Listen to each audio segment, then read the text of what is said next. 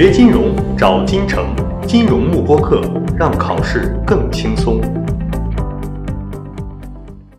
大家好，欢迎来到我们的一个 CFI 小白系列之证书普及课。那么今天我们要聊的一个话题就是零基础的一个学生如何去准备去考这样的一个 CFI 考试的呢？我给大家四个建议。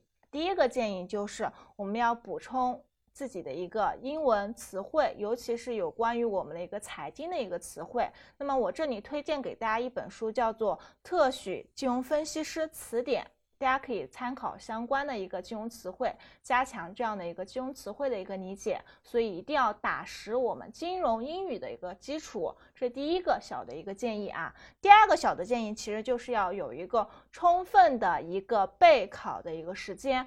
我个人建议啊，没有基础的一些学员的话，尽早开始准备我们的一个 CFI 考试，最好是提前六至八个月啊，学习我们这样的一个金融科目的一个课程啊。这第二个就是我们要充足的一个备考时间。第三点的话，就是要根据自身的一个情况制定一个学习的一个计划。如果你是在校的一个大学生的话，可能课外的一个时间比较充足，那么就要留够这样的一个学习时间，进入这样。样的一个沉浸式的一个学习。如果你是一个在职的一个人的话，在职人士每天就是结束这样的一个工作之外啊，我个人建议就是晚上保证三个小时的一个学习。那么周末的话，也是要有一定的量的一个集中式的一个学习时间啊。这是第三点我们的一个要求啊。同时呢，我还给大家提一个小的建议，就是。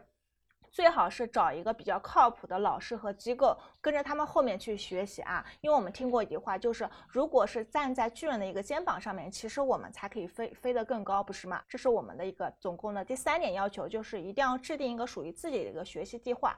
第四个小的一个要求就是有关于刷题，尤其是我们 CFI 一级啊，其实。通过可以通过大量的一个刷题去掌握这样的一个知识点。这里我推荐三个题目来源，第一个就是我们原版书的一个课后题，都是我们出题人的一个想考核大家的精华。第二点就是，如果你报名 CFA 考试。之后的话，其实协会会给到大家几套模考题，大家也要重点掌握这个题型啊。第三个就是京城百题，京城百题不仅仅只有一百题，大概有一千题左右，所以这样的一个题量是绝对足够的，给到大家这样的一个掌握知识的一个空间了。所以大家如果能够做透京城百题的话，肯定是可以大概率的通过我们的一个 CFI 一级的一个考试。好，今天我们的一个啊。话题就结束了，谢谢大家。锁定金城教育，成就金融梦想。更多备考知识，请关注金融幕布课。